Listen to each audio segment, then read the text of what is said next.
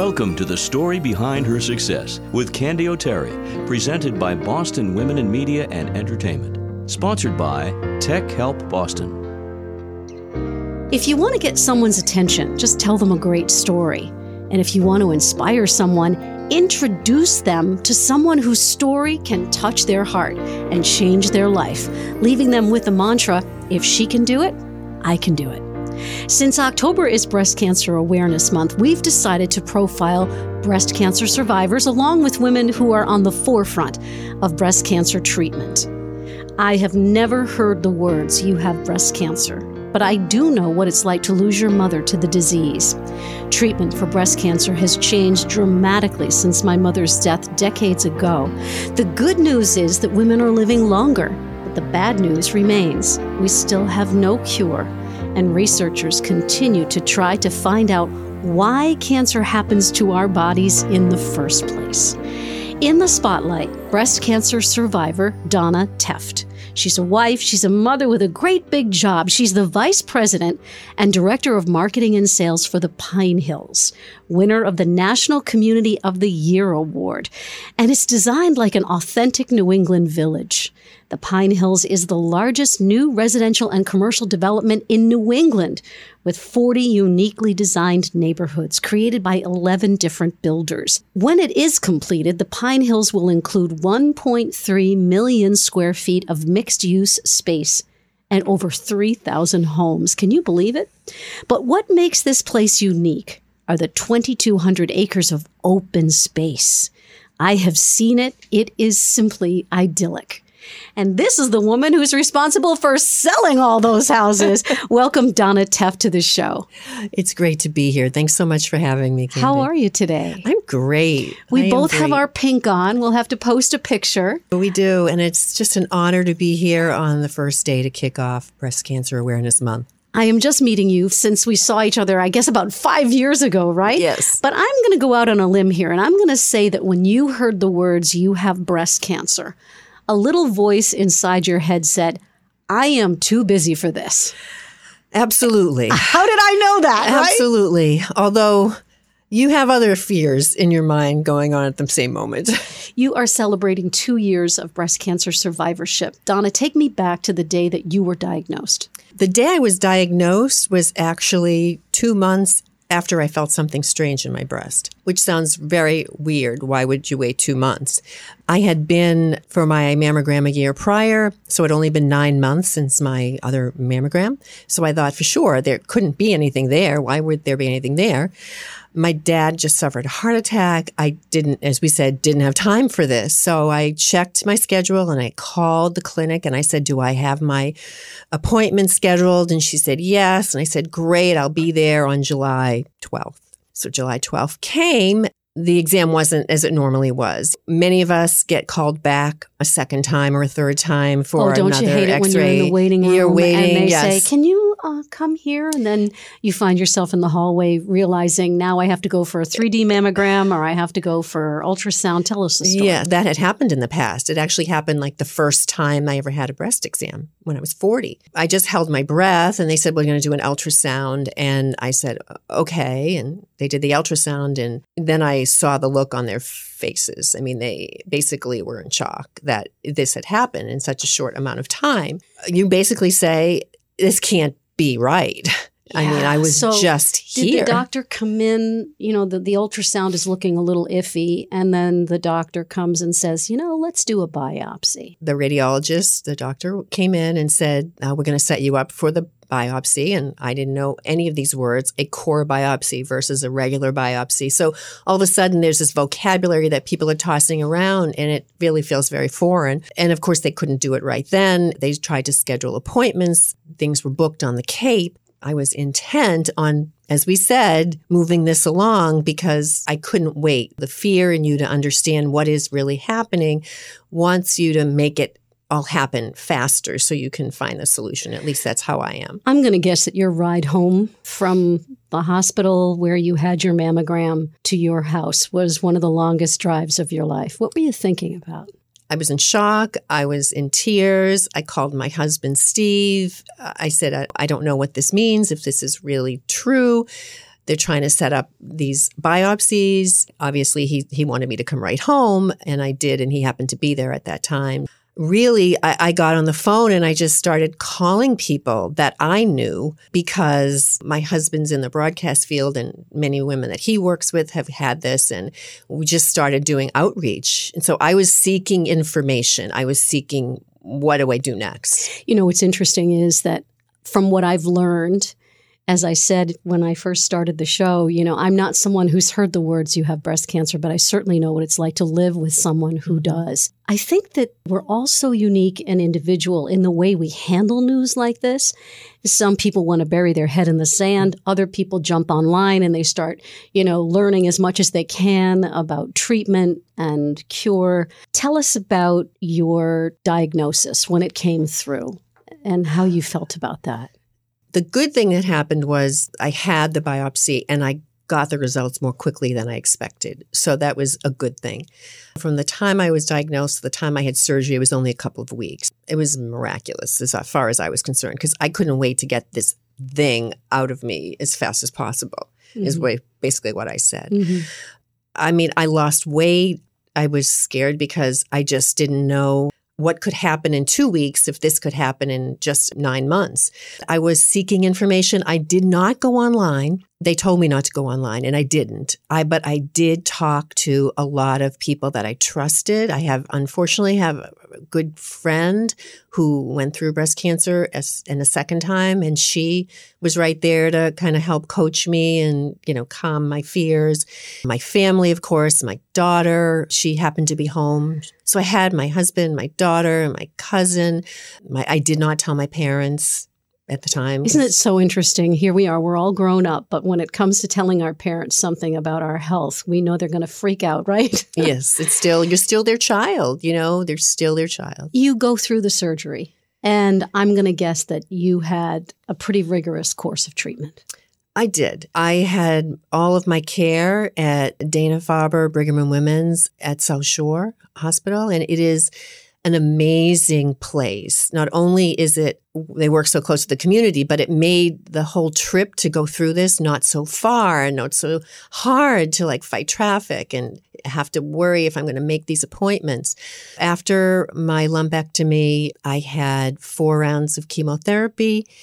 They told you, you know, right away, you know, you're going to lose your hair. I'm like, you sure? You sure? Like, yes, we're sure. And it's going to happen on this day. And I said, You're sure? And they said, Yes. I said, Well, can we time work always? Can you time this because we're doing a big event? And we're doing this big launch with a big media partner. Did, did, I call this at the beginning of this interview or what? And I don't want to have my no, I don't want to have to wear a wig for that. So can we time it so I still have my hair, which I had cut short. You know, I cut my hair short before I knew it was going to fall out, so yeah. it would look similar to the wig. Yeah, that was my choice. You know, and some yeah. people do other things. Right. Following the hair falling out and the four rounds of chemotherapy, I did have thirty rounds of radiation. It's a long road, isn't it? How it did is. you make it through that time in your life? And can you offer some advice to someone who might be hearing those words, you have breast cancer, right now for the first time? How did you make it through?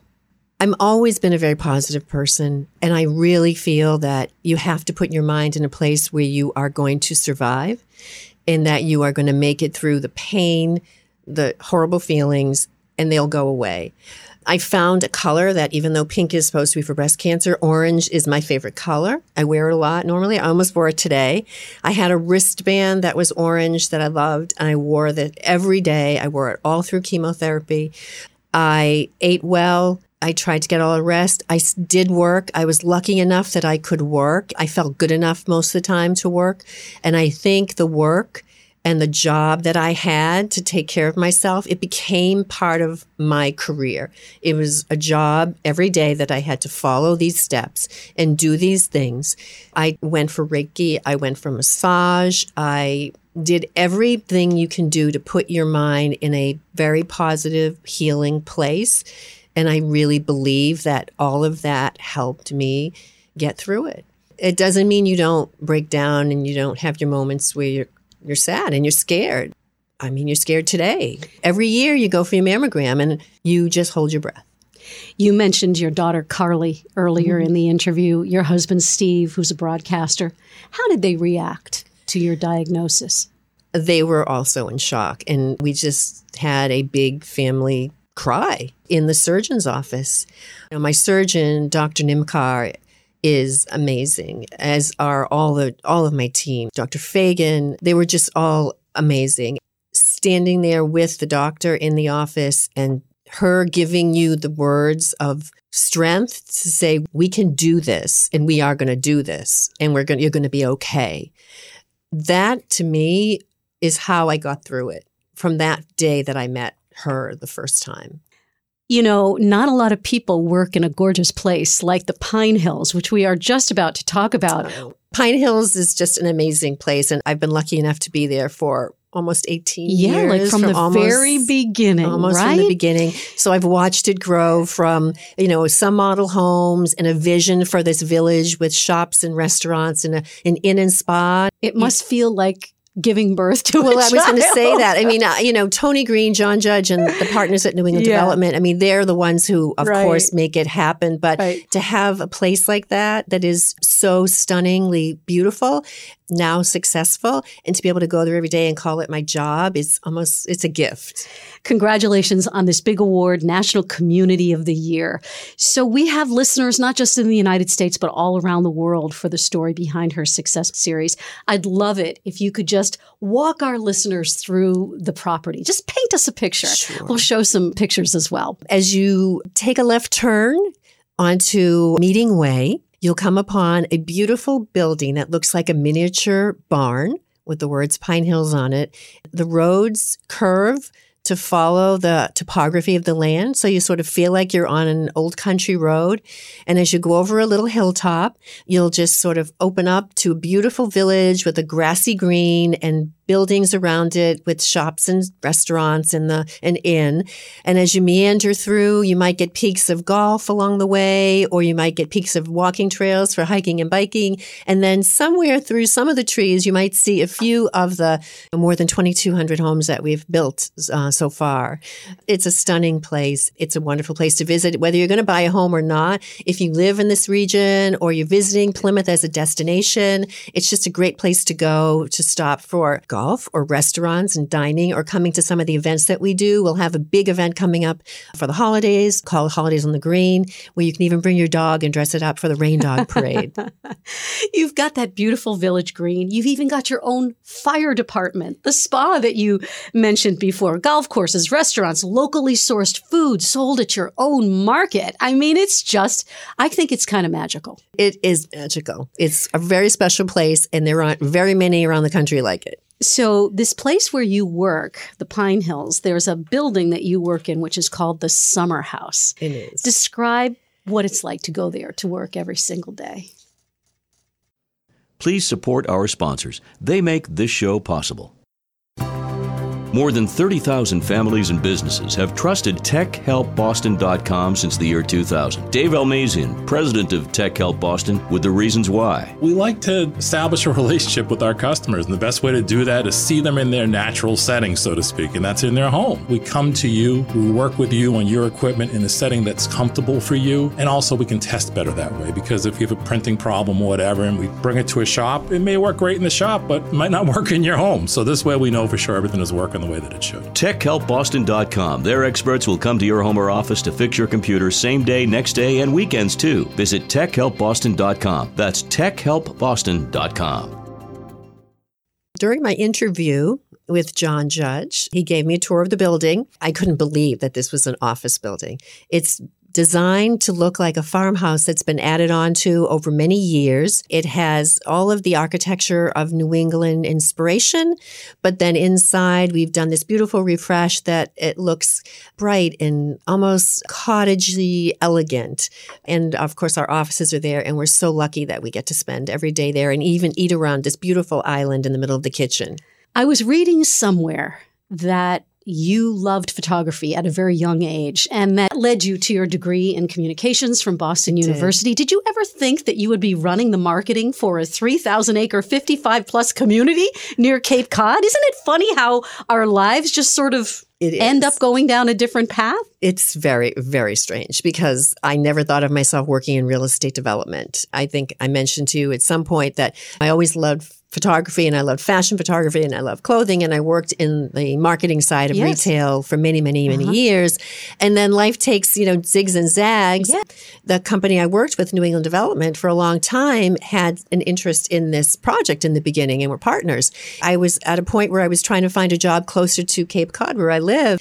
I went and talked to some people about, gee, are they hiring anybody in marketing? And just so happened they needed someone. It was one of those things where the stars line up. But Pinehills is actually open for all ages. It isn't actually just for 55 and older. We have apartments with young professionals, you know, all kinds of, I guess you'd call them empty nesters of all ages. Don't not come because you think you have to be 55. All right. So Yeah. listen, I believe, Donna, that we take something from every job we ever do. We do. Mm-hmm. What did you learn in advertising that you use every day as VP marketing sales at the Pinehills? I think what I've learned all throughout my career is that you cannot do it alone. And when you work for an advertising agency, you're one spoke in the wheel and you are anywhere.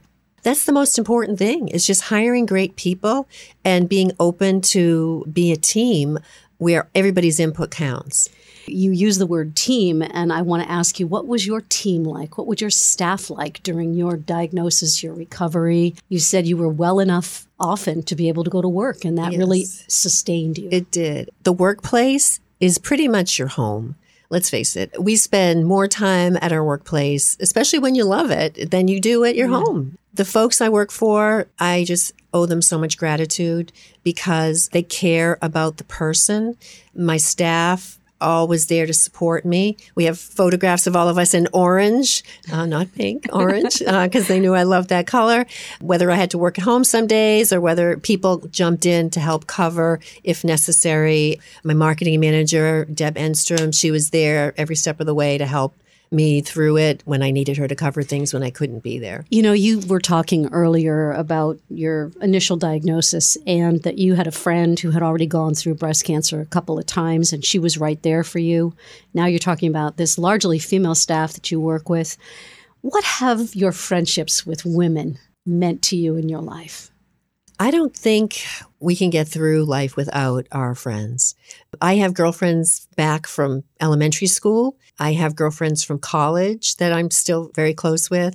And I have friends from my career in different places, whether it was back at Arnold or wherever it was, New England mm-hmm. Development or here now. They all have a special place. Yeah. The hardest thing is, as you move away from your jobs, it's hard to stay in touch with everyone because there's just not enough time. I would say that's the sad part about it. But we make time, whether it's an email or a call or a coffee or, or dinner. But they're the ones that are there. I mean, they're the ones that come to your house and sleep over with you when you're afraid to be alone because you just had a treatment and if your husband's got to go to work or, I mean, that support system, our friends at Agner, you know, Leslie, Janet, Anne Marie, they were all there for me. I think knowing you have a network Yeah. keeps you going.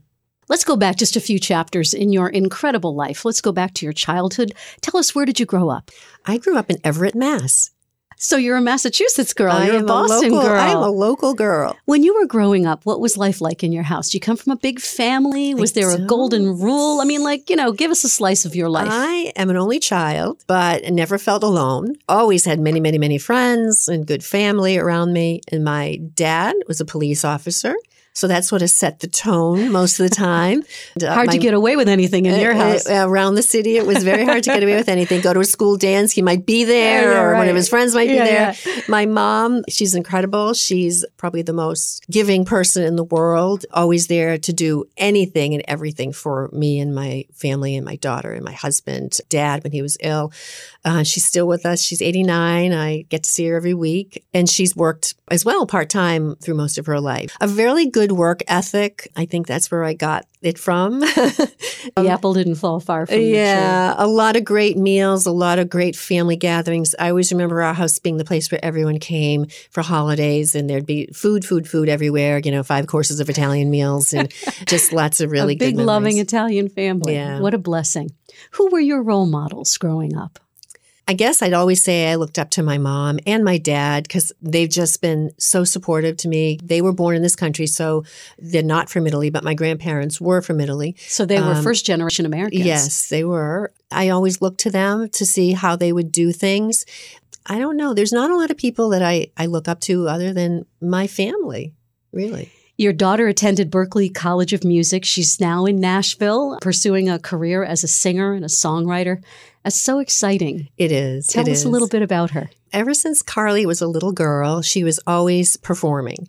Did we ever think she would want to be a songwriter and, and, sing this music to the world? Not really we just saw her pick up instruments and she was very good at them. And a lot of the teachers in school would see that she had the skill and ability. And one of them in high school, you know, mentioned Berklee College of Music. And we're like, really? You know, yeah, she's got to, she's got to apply there. We supported her in it, as I know you're a singer as mm-hmm. well. It's her passion and she is a really great songwriter. So she and friends that she knows, there's a good network down there. They're putting some good music together. And hopefully one of these songs will be heard in the radio soon. Boy, that would be kind of fun now, wouldn't it? It would be awesome. Meghan Trainor did it. That's Your right. daughter can do it too, That's right? right? That's right. Motherhood changes us all. Donna, how did it change you? It is the best gift you could ever receive in your life. Carly not only was a wonderful person and child, Steve and I are just so blessed. She's just a great friend. We have so much fun together. We love to do a lot of the same things. We love to shop. We all love music in our family. Does she sing to you? she doesn't really sing to me, but she will share new music with Steve and I, you know, Good. Eh, eh, once she feels it's ready. But she won't just share it until it's really ready anymore. Couple questions that we ask every woman who sits where you are today. What is your greatest strength, Donna? I guess my strength would be that I feel having gratitude for what we have is one of the most important things that we could ever hope for. It doesn't take this for me to ever know that.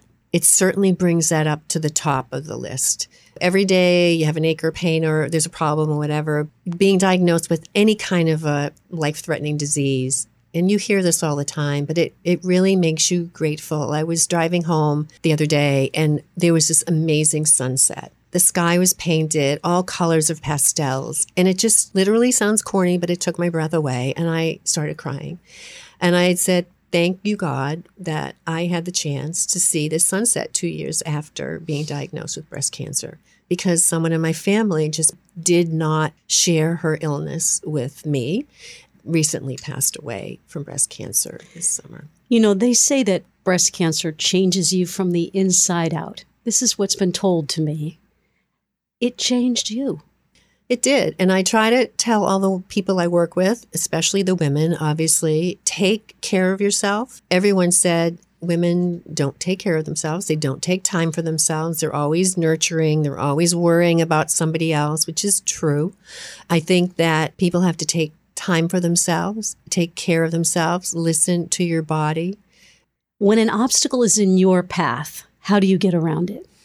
Well, I don't push it over, that's for sure, because that's not my style, but I try to work through it and around it and find ways, whether it's one step after another to get there. Usually that's the best way for me is to try to collaborate through it. If you could reach out and offer a woman a piece of advice, something you wish you knew on that day in July when you realized, whoa, this lump is really something, what would you say to her? don't fool around. I probably would have gone sooner than my two month later mammogram if it hadn't been for my dad being so ill at that moment. I just didn't have the bandwidth to stop when I was at the hospital in Boston and go get myself checked because mm. I was mm. consumed. Pay attention to anything that doesn't seem just right. And even when you You may not know, but don't skip a mammogram because that's when you hear the stories that are not good. Make sure you're getting your 3D digital mammograms. My last ones have been, but before being diagnosed, I had not had those. They were not as prevalent. Stay up on everything you can because this is a serious, serious disease and it's hitting so many people that we all know and so many great stories with happy endings but then you know unfortunately i just lived through one that was very tragic Success means many things to many people. Particularly, I believe we have chapters in our lives. Right now, Donna Tefft, where you are sitting here today, what does success mean to you? It means being happy in what I do every day and the people that surround me. Just having great family and friends. Again, I know a lot of people say that, but in the end, really the rest of it isn't important. And thank you so much for being a guest on the story behind her success. Thank you for telling us your story. Thank you for having me. It's an honor. Thanks for listening to The Story Behind Her Success with Candy O'Terry. This is a series with one goal in mind to shine the spotlight on women doing great things with their lives. We hope these weekly stories will motivate and inspire you. If you'd like to suggest someone for Candy to interview, she'd love to hear about it. Connect with her anytime on Facebook, Twitter, and her website, candyoterry.com. That's C A N D Y O T E R R Y.com. You'll find all of these links in the show notes. What's your story?